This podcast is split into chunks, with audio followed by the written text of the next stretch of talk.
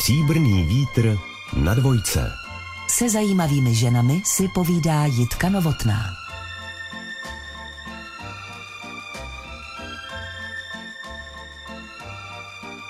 Když jsme se nedávno potkali na zahajovacím večeru Mezinárodního festivalu rozhlasové tvorby v Olomouci, všechny v sále nadchla skvělým, stále zdravým, pružným hlasem. A mě osobně zaujala i kouzlem, které šířila. Její radost ze zpěvu byla tak nakažlivá, že jsem jí naprosto podlehla. A zapomněla přitom na vlastní moderátorskou trému.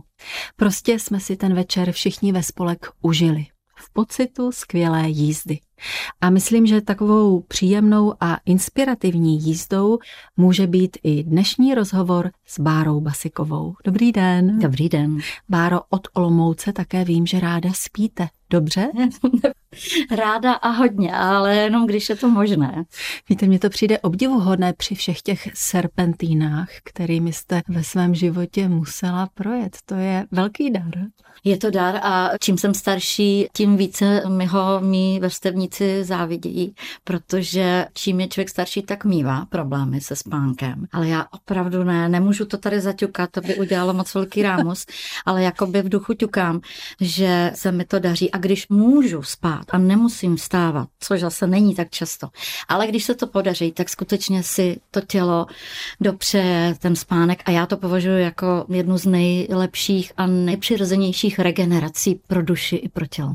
Já jsem toho teď moc nenaspala, protože mi naše rešeršní oddělení vyprodukovalo asi 200 stran článků o vás.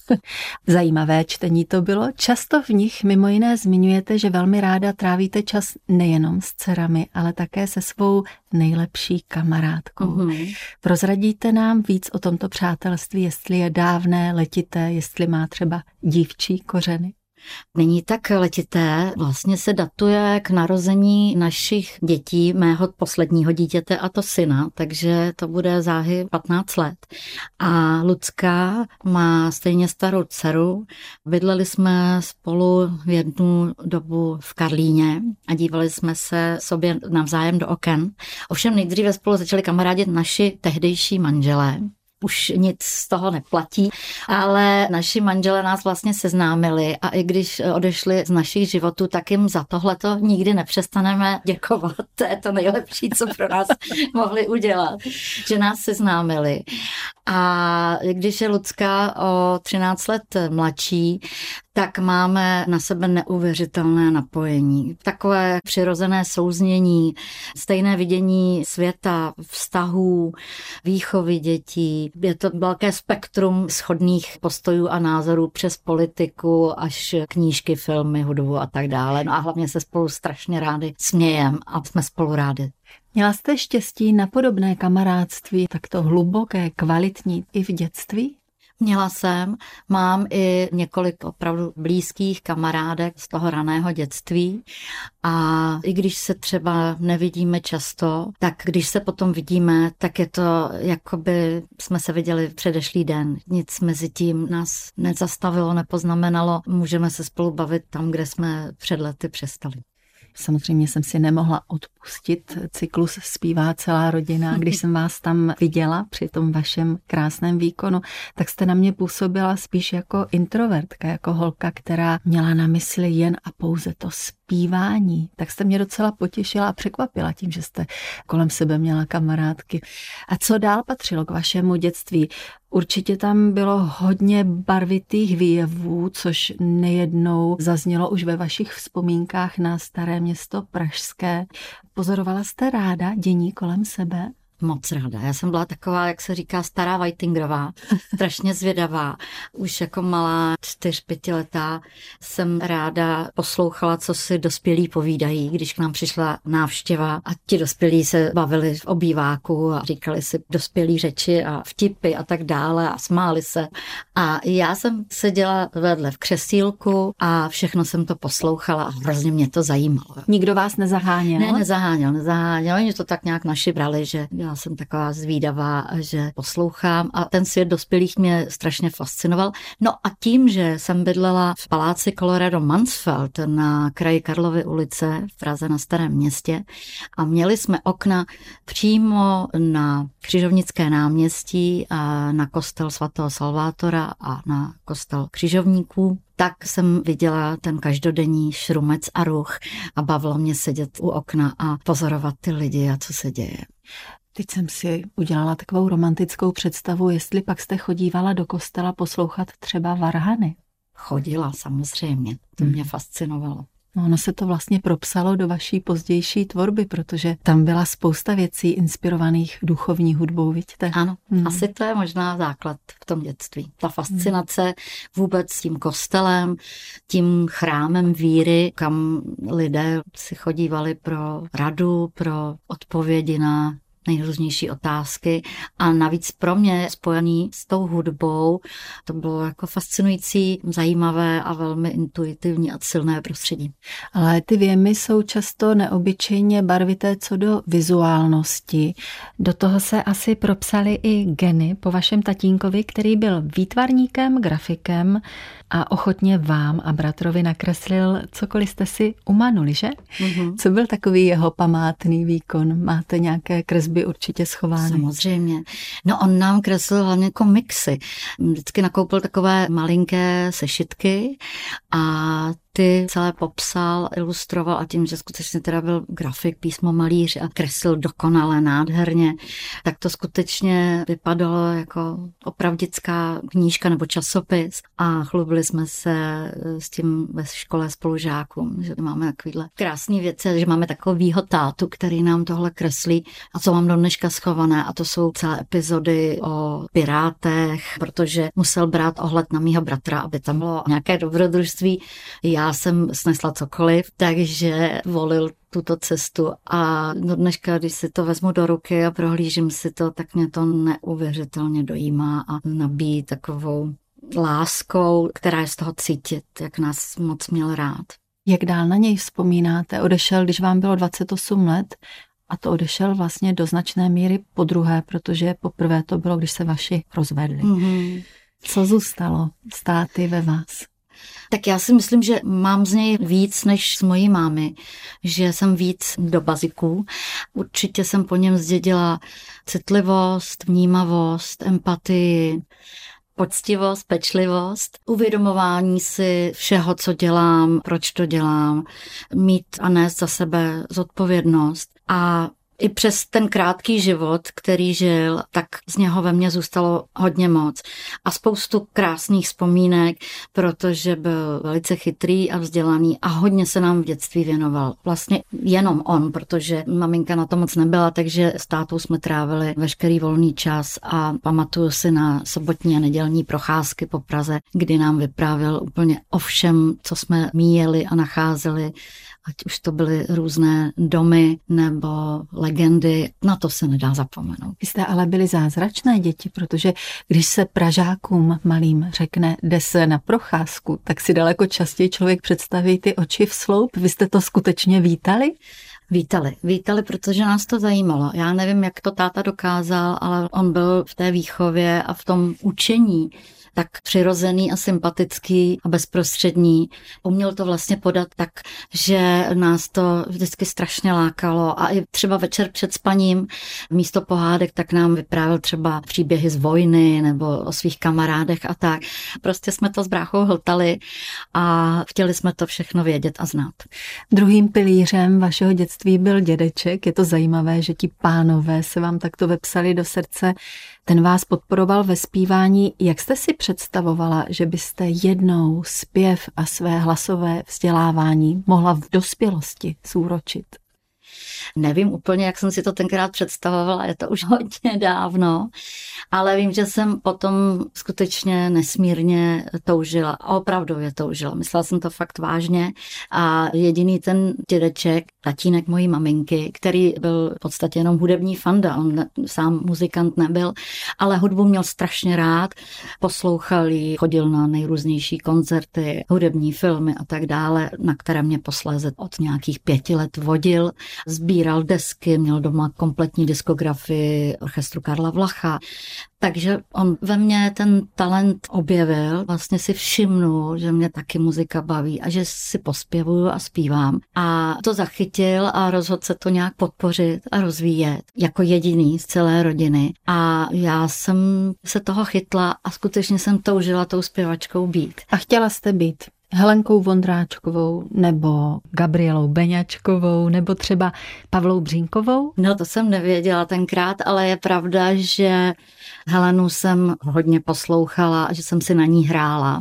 Poslouchala jsem i různý jiný zpěvačky, třeba Barbara Streisand, to byl taky můj takový idol. Takže jsem si zatím šla a ta touha byla veliká od dětského pěveckého kínova sboru až po solové zpívání v Lidové škole umění, tak jsem se tomu snažila maximálně věnovat a nějak jsem si věřila nebo jsem tajně doufala a snila o tom, že se mi to podaří. A když už jsme byli u těch mužů vašeho dětství, můžeme se dotknout i nějaké rané lásky?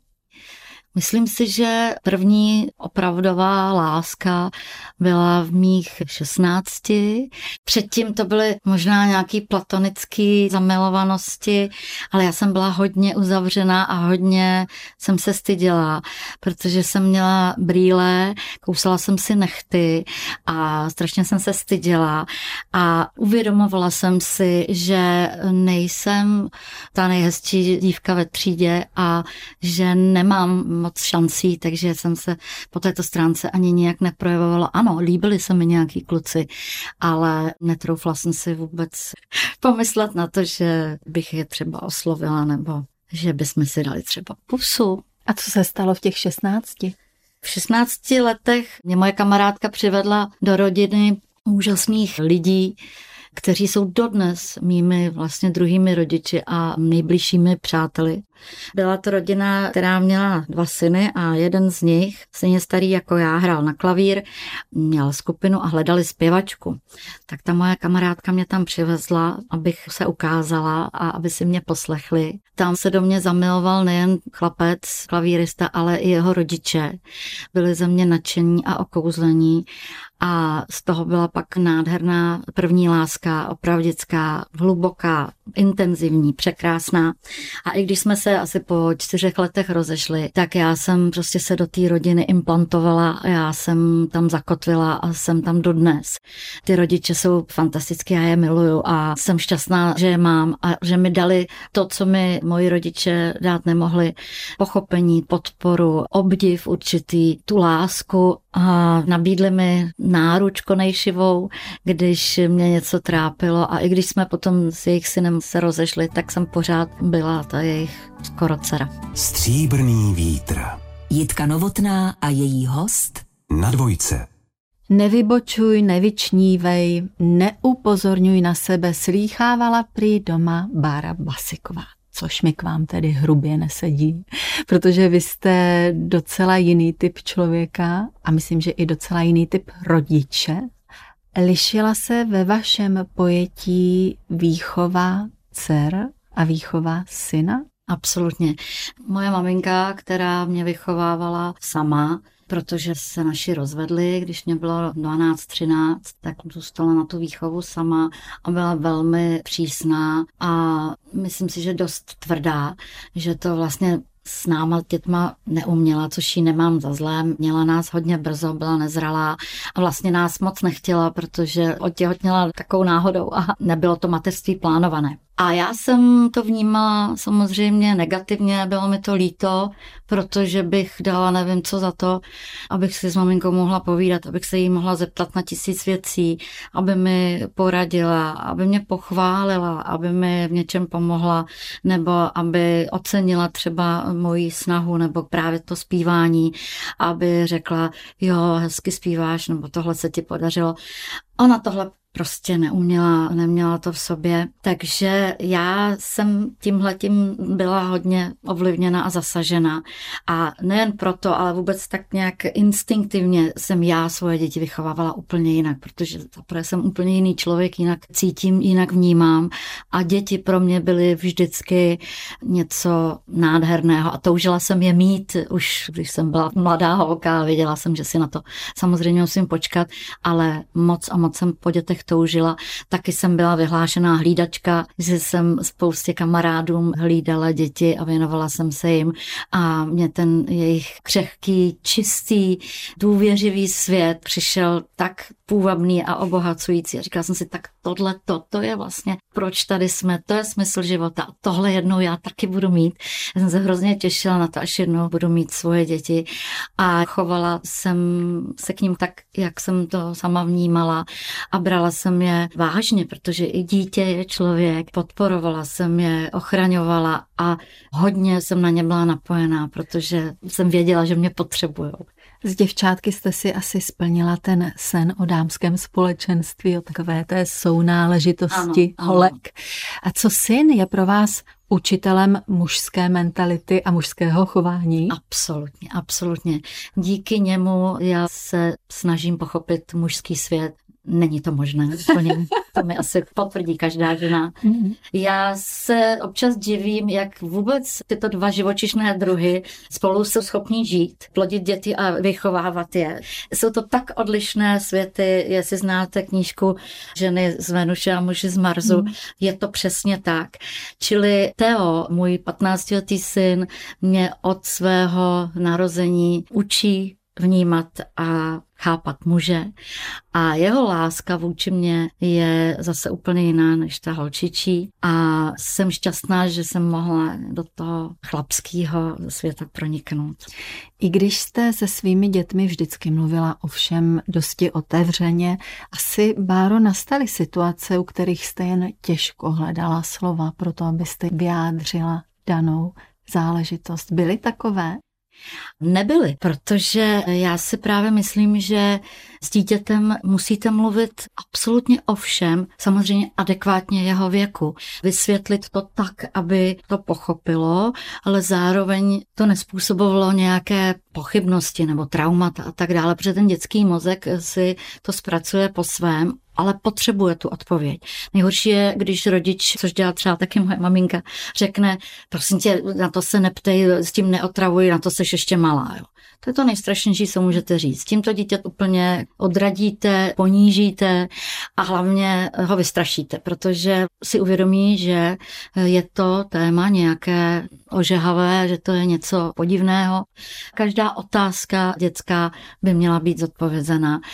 A já jsem se s dětmi bavila vždycky o všem, ať to byly opravdu témata plodění dětí, rození dětí, homosexualita, násilí nebo postižené děti, cokoliv. Myslím si, že nic není tabu, že se všechno dá dětem vysvětlit a pochopila jsem, jak ty informace se jim v hlavičkách ukládají a potom, jak rostly, dospívali, tak na to nějakým způsobem navazují a hlavně, že se dobře orientují v tom světě, že je nic jako nepřekvapí a nic nezaskočí. Vaše děti v dobrém slova smyslu, řekla bych, profitují z vašich neblahých zkušeností, které jste v dětství učinila, z té omezené komunikace a určité rezervovanosti, se kterou se vůči vám maminka vymezovala. Takové záležitosti se dnes běžně řeší terapiemi. Jak jste si vy tohle trauma, tuto bolest zpracovala? A když jste pochopila, že s tím potřebujete nějak naložit, abyste ten těžký batoh nevláčela dalším životem? Já jsem někdy kolem asi 25 let začala trpět depresemi a vlastně ty deprese mám celý život, už od dětství, akorát to nikdo nevěděl, nebo se to vůbec nevědělo. Nikomu jsem se s tím nesvěřovala a také to nikdo neřešil. A vlastně jsem si uvědomila, že jsem si to jaksi naskládala a že mě to velmi tíží a velmi trápí. Takže jsem tu odbornou pomoc vyhledala a skutečně jsem začala chodit nejdřív psychologovi a potom psychiatrovi. Protože to je nemoc jako každá jiná a je potřeba ji řešit. A skutečně je potřeba ten život rozebrat na mikrosoučástky. A samozřejmě tam byl hodně zásadní problém a to byl ten vztah s mojí maminkou.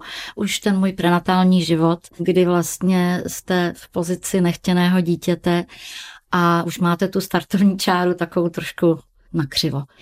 Ale všechno se dá řešit, akorát to bolí a trvá. Děkuji za tu otevřenost, kterou pomáháte lidem, kteří se třeba zmítají v rozvahách, zda do toho jít nebo ne. Myslím, že vy jste dobrým příkladem, jak si tu osobnost posunout, rozvinout, protože jste velmi otevřená a dychtivá života v jeho kvalitách a děláte pro to hodně, to je hezké. Děkuju. A taky myslím, že hodně pomáháte dámám, které řeší své partnerské otázky, protože i v této záležitosti jste otevřená.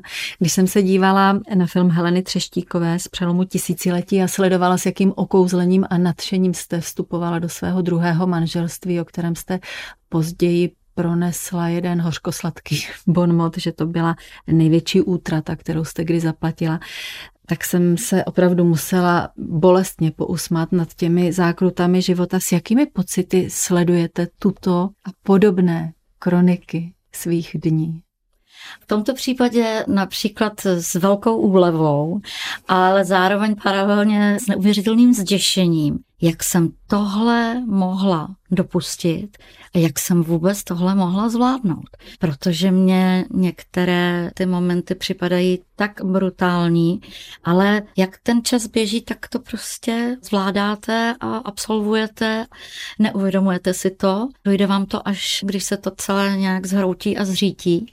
My mimochodem s paní režisérkou točíme další pokračování, už vlastně od doby, kdy jsem byla těhotná se synem, tak v natáčení pokračujeme, takže tam opravdu všechno z mého života.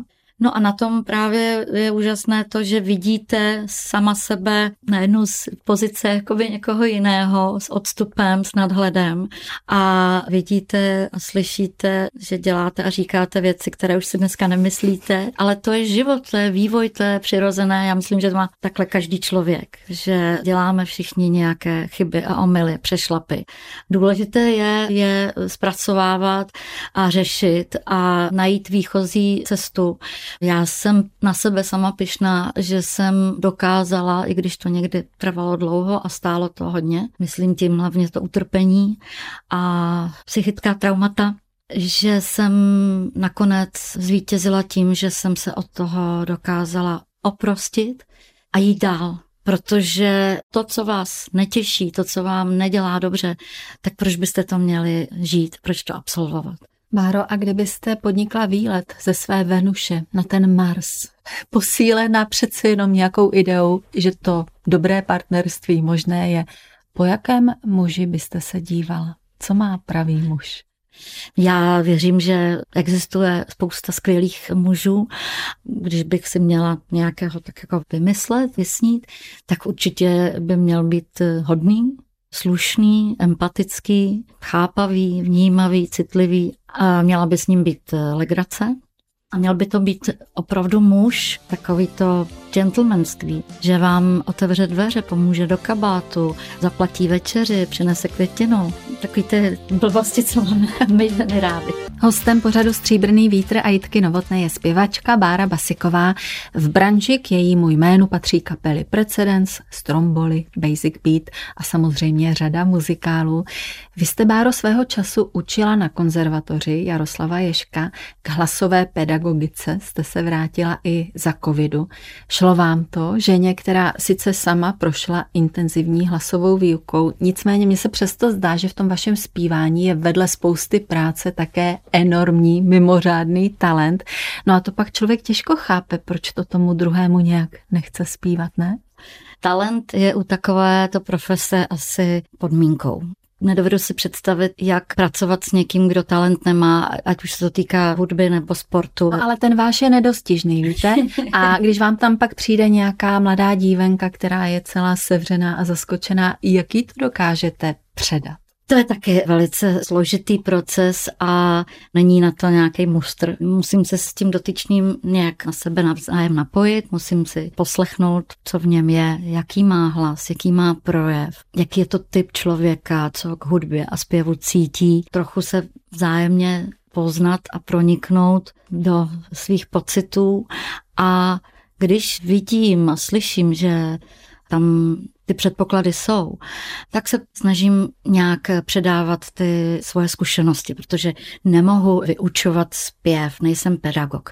Neumím ani učit, nebo nevím, jak správně učit. Já jsem pouze takový nositel těch zkušeností a těch rad, které jsem tisíckrát ve své profesi zužitkovala a aplikovala Zatím všichni žáci nebo studenti, kteří prošli mýma rukama, tak se někam posunuli, což mám velkou radost. Kterou radu z těch, které jste vy sama dostala, považujete za zlatou? To je těžké, protože těch rad bylo velká spousta a všechny mají své místo a podstatnění. Ale asi jedna z nejzásadnějších je ta nevrhat se do něčeho, na co nemám. Být soudný a znát svoje limity a nemít přehnané představy, být v tomhle opatrná a skromná a věřit zkušenějším a věřit dobrým radám pedagoga, protože je dobré, když člověk zná svoje schopnosti a mantinely. Já se musím smát, protože být opatrná a skromná, slyšet tohle od Báry Basikové, která vyzkoušela opravdu bezpočet hudebních poloh, svébytných, avantgardních, výlučných, také mainstreamových, ale do všeho jste vplula s elegancí, naplno s maximálním nasazením, tak to jste mě docela rozespal. No, já si myslím, že jako startovní rada pro začátek je to dobré a pak, jak život plyne a nabíráte zkušenosti a hlavně neustálou praxi, poznáváte různé muzikanty, různé styly, žánry a tak dále, tak se postupem těch kroků dostáváte dovnitř. A jak to nastalo u vás, ten zajímavý zvrat, když jste chodila na hodiny klasického zpěvu do kínova dětského sboru, do chrámového sboru u svatého Jilí a najednou rok. Kdy se to vzalo? No tak já jsem samozřejmě s tou klasikou paralelně poslouchala popovou i rokovou hudbu. V tom jsem nedělala vůbec rozdíly. Mě oba tyto protipóly velmi přitahovaly a bavily. A to definitivní rozhodnutí padlo asi v ten moment, kdy jsem nebyla přijata na Pražskou konzervatoř na obor solový operní zpěv. Bylo mi doporučeno jít domů, protože nemám talent. Tak jsem tedy šla domů a maminka mě doporučila jít na střední ekonomickou školu místo konzervatoře, což tedy byla velká rána pro mě, ale Zvládla jsem to. Při té škole jsem dál zpívala a někdy před maturitou právě přišla jedna z osudových nabídek a sice od Martina Němce, který hledal vokalistku do skupiny Precedent. Co všechno ve vás spustil příchod do této kapely? To nebyla jenom muzika. Bylo to okouzlení vším, co s tou muzikou a s tou kapelou souviselo. Všichni kluci v kapele byli studenti vysokých škol, většinou uměleckých, takže to prostředí bylo velice inspirativní. A to poznání vlastně úplně jiného stylu a žánru mě nesmírně nadchlo. A jako se ve mně projevila taková touha v tom něco dokázat, nějak si v tom najít eh, svoje místo. A děkovala jsem za tu šanci, že to můžu vyzkoušet a že se můžu stát frontmenkou takové kapely. Mhm. Když jste se pak o pět let později umístila na třetím místě v anketě Zlatý slavík, dočkala jste se doma konečně uznání a pochvaly? Ne, to vůbec, to se doma neřešilo. Maminka byla v tomhle stále velmi nekompromisní a občas, když jsem neumila nádobí nebo nestihla něco udělat, tak jsem byla pokáraná, abych jako si nemyslela, že když jsem teď známá, že se ze mě někdo posadí na zadek, tak to ne. Když jsme u té slávy, vy mi připadáte velmi přející a zdaleka ne sebestředná, často věnujete pozornost jiným inscenacím a produkcím a chválíte kolegy, ale přesto se chci zeptat, snad ne příliš drze, trošku na tělo, neuvízla jste aspoň někdy v pastičce té ješitné umělkyně, která má pocit, že teď se celý svět zajímá o ní a o její produkci? Nikdy se to nestalo? Já doufám, že ne. Tady vám na místě odpřísahám, že opravdu o tom ani nevím a jestli se to někdy tak jevilo, tak si nějak nevědomky. Ale... Nejevilo, já se ptám na vnitřní pocit, kdy jste propadla sebe okouzlení. Myslím si, že právě někdy s příchodem té větší popularity, třeba jak zmiňujete tady ocenění v anketě Zlatý slavík ještě před revolucí, tak samozřejmě to byl nějaký výsledek zájmu nebo popularity. A právě třeba v době, kdy jsme jenom hráli koncerty, já jsem nebyla do té doby v televizi, v rádiu nehráli naše písničky, ani jsme neměli natočené album, žádnou gramofonovou desku, takže vlastně ta popularita byla získaná jenom za to množství ospívaných koncertů, což mě těšilo. A spíš než ješitnost jsem cítila takovou satisfakci, zadosti učinění a takovou radost, že se mi to prostě nějak podařilo, že opravdu se to stalo.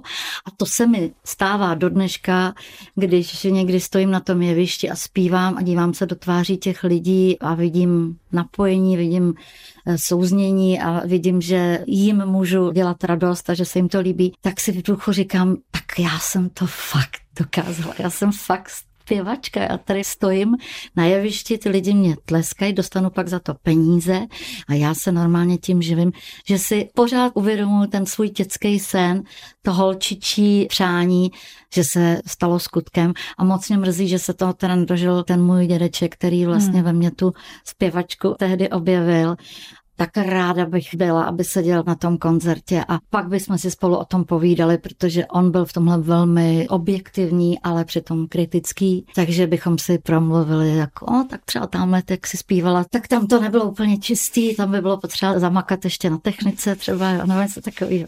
Vy jste, Báro, taková věčná objevitelka a pokušitelka rozmanitých stylů a poloh. V čem jste se, a to je taky otázka na tělo, dosud cítila nejsvobodněji a nejšťastněji? Co bylo to nejúžasnější, co vás v profesi potkalo? Zkuste vyhmátnout jednu z těch poloh. Určitě to byly kapely Precedent Stromboli.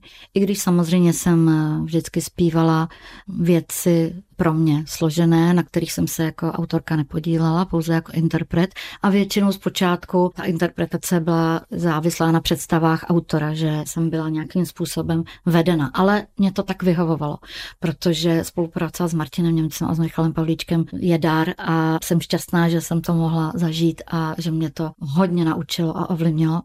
Pak asi první takový svobodný projekt bylo moje autorské album v roce 96 Lhát se musí, které bylo hodně subjektivní, hodně svobodné a děkuju tehdy firmě vydavatelské, která mi nechala volnou ruku a že jsem vlastně se podílela na skládání. Kompletně celé jsem ho otextovala, produkovala a že jsem si mohla dělat, co jsem chtěla. A pak druhá svobodná plocha je moje psaní. Tam si taky můžu dělat, co chci. Byl i takový projekt ve vašem hudebním putování, který jste odmítla a později vás to mrzelo? Myslím, že to byl zrovna ten 96. 7. rok. Mě Michal Horáček s Petrem Hapkou nabídli spolupráci na svém tehdejším albu už si nespomínám na název, možná to bylo v penzionu Svět, nevím. A Petr Hapka složil písničku Dívám se, dívám. Přál si, abych ji s ním naspívala. Ale já jsem v té době žila tou rokovou etapou a byla jsem úplně v jiném rozpoložení. Takže jsem to odmítla a nakonec tu písničku naspívala Lucka Bílá a do dneška se hraje. Odmítla jsem třeba z časových důvodů spoustu zajímavých projektů, ale zase říkám si, člověk nemůže mít všechno. Já si vážím těch věcí, na kterých jsem se podílet mohla, nebylo jich málo. Naštěstí já mám takovou kliku, že vždycky mi přicházejí zajímavé nabídky a zajímavé projekty, že spíš musím redukovat a odmítat, než abych je všechny realizovala. A když jsme u těch promarněných příležitostí, připustila byste nějaké takové i ve svém osobním životě? Je něco, co vás k vaší lítosti minulo? Já si dneska ve svém věku myslím to a jsem o tom přesvědčená, že nelituju věcí, které jsem udělala, ale lituju toho, co jsem neudělala. A toho bylo hodně, nechám si to s dovolením pro sebe a nutí mě to k zamýšlení a zvažování i do budoucna, že každé rozhodnutí by měl člověk opravdu pečlivě zvážit a dobře rozmyslet. Ale jednu lítost tu na vás prozradím, protože je velmi sympatická. Prý litujete, že jste neměla víc dětí. Toho lituju, ale nechci se rouhat, jsem šťastná za to, co mám, protože to je fantastický. A jestli teda ještě můžu, když jsme takhle otevřené, přiznat, čeho lituju, tak to byla naše přátelství velmi intenzivní s Petrem Mukem. Byla to i láska, bych si troufla říct, ale v životě jsme nikdy nepřekročili jaksi ten pomyslný práh, aby se z našeho přátelského vztahu stalo něco víc. Měli jsme vůči sobě nějaký respekt nebo zábrany, nevím, ale byly situace, kdy jsme si skutečně byli velmi blízko. A potom, když odešel, když se to stalo, tak přesně tam jsem si uvědomila, říkala jsem si, teď je přesně ta chvíle, kdy toho strašně lituju, protože vím, že už se to nikdy nedá dohnat nebo dostihnout. Stříbrný vítr. Jitka Novotná a její host Na dvojce. Milá Báro Basiková, my jsme se tady teď dostali do takové melancholické polohy, tak pojďme do nějaké veselější a jednoznačně radostné. Jak by vypadal recept na štěstí podle BB? No otázkou je, co je to štěstí, že? Prýmuška zlatá. Ano, ano, ano. Já si myslím, že štěstí může být, když člověk je zdravý, když je člověk zamilovaný, když se mu něco podaří, když má úspěch, když ho má někdo rád. Tisíce, tisíce věcí znamená štěstí. A čím jsem starší, tím víc si uvědomuju, že ke štěstí stačí obyčejné věci. Že opravdu je to to, že jsem zdravá, moje děti jsou zdravé, že mám práci, která mě baví, že mám kde bydlet, co jíst, že mám kolem sebe lidi, kteří mě mají rádi, mám kolem sebe přátelé. To není málo. A chodíte po tomto světě s takovou rozšířenou vnímavostí vůči těm drobnostem, ze kterých se štěstí skládá? Naučila jste se to už? Jo, naučila právě tím, jak člověk prošel různými fázemi a peripetiemi, tak si potom váží obyčejných maličkostí a právě z těch obyčejných maličkostí se stává ta radost, to štěstí a snažím se, to není z mé hlavy, to už řeklo spousta lidí, snažím se každý den si nějakou radost udělat nebo vnímat něco pozitivního, z dnešního dne budu mít třeba krásný pocit setkání s vámi a z, z krásného povídání, že vždycky ten den by měl být něčím zpestřený a obohacený a když to nelze najít, tak se stačí jenom podívat do nebe, že je nad námi. Nebo do koruny stromu. Přesně tak. Mimochodem, jak do té mozaiky přispěly vaše zkušenosti, které jste učinila za časů covidu v domově pro seniory a v dětském domově, což jsou kapitoly, za které před vámi hluboce smekám, protože dát se do sociálních služeb, vykonávat tam povětšinou manuální práce, to bylo obdivuhodné. Děkuju, ale bylo to, myslím si, potřebné na obě strany, protože já jsem taky potřebovala peníze na ty složenky. Protože jsem tak nějak nepočítala, že budu dva roky bez práce. Já jsem v tomhle taky strašný střelec, že já moc nešetřím a peníze vydělávám a v zápětí utrácím. A do... Za co ráda utrácíte? Za cestování hlavně a dětem dopřávám, že jo. Hmm. Takže nějak jsem moc nemyslela na to, že třeba přijde nějaký covid a nebudu mít práci. Nicméně ta zkušenost jak v domově seniorů, tak v domově dětí je do života neuvěřitelně důležitá a cená. Jsem ráda, že jsem ji zaznamenala, dala mi hrozně moc. Člověk si tam něco uvědomí ano. o stáří, o bezmoci. Mhm. Vy zpíváte skvěle, ale zeptat se na to chci, protože jste přemýšlivá a uvážlivá. Umíte si představit, jak jednou svou kariéru ukončíte? Vidíte kolem sebe spoustu případů, kdy se to třeba ne tak zcela daří. Máte tohle promyšleno? Probíhají vám takové úvahy hlavou? To zatím promyšleno nemám, za to mám už vybrané písničky, které si nechám zahrát na pohřbu, takzvaný zajížděčky. Které to budou? Moje zajížděčka číslo jedna bude titulní píseň z pořadu Možná přijde i kouzelník. Jmenuje se Tak my už jdeme do finále a za všechno vážně dík. Jo, to mám domluvený se svýma dcerama a s mojí nejlepší kamarádkou Ludskou. Předpokládám, že mě přežijou, takže moje zajížděčka bude tohle. Ale jak ukončím svoji kariéru a kdy to bude, to nevím, ale ráda bych to odhadla jaksi včas. Pokud budu mít nějaký hlasový problémy a tak dále, nebo fyzický, tak doufám, že to poznám já sama. A pokud nebudu mít tuto rozlišovací schopnost, tak Předpokládám, že moje dcery, jako nejbližší kritici a pomocníci a moje nejlepší kamarádka mi řeknou, Báro, už se na to vykašli, už ti to prostě nespívá, nebo už to není důstojné a tak dále. Čili chtěla bych odejít včas a pokud možno znovu lesou. Ono, i kdyby se to stalo a tahle situace nastala, tak vy máte spoustu jiných aktivit, do kterých se dokážete vrhnout. Budete cestovat, budete psát? Budu psát určitě. Co budete psát příště? Nevím, ale já jsem schopná psát o čemkoliv, o tom, co prožívám. Znám příběhy spousty zajímavých lidí, o kterých bych mohla psát, takže myslím, že těch témat se najde veliká spousta. Vím, že jste odevzdala scénáře na film, na seriál nebo náměty. Jak dopadly? Jeden námět mi byl tak trochu odcizen a přetvořen do jiného tvaru a do jiného seriálu. Za to si tak trošku můžu sama, protože jsem neměla copyright a neměla jsem to právně ošetřeno. Ale je mi bližší spíš ta volná proza, než psát scénář nebo nějaké náměty. V té volné proze se cítím volná. A teď nám řekněte, s čím vstupujete do své nové rozhlasové kapitoly, kdy budete průvodkyní hudebními zastaveními svého života. No na to se strašně moc těším a moc si vážím toho, že mi Český rozhlas tuhle nabídku dal, protože mám rozhlas strašně ráda od svého dětství. Považuji ho za součást mého života a je dobře, že tady pořád je. Osobně já miluji mluvené slovo, ráda poslouchám pořady, když se vracím v noci z koncertu a jsem pišná na to, že budu teď na jedno období delší součástí rozhlasu, budu mít svůj pořad, který jsem si vymyslela tak, že vlastně každý díl bude mít nějaké téma a na to téma budu pouštět tu hudbu.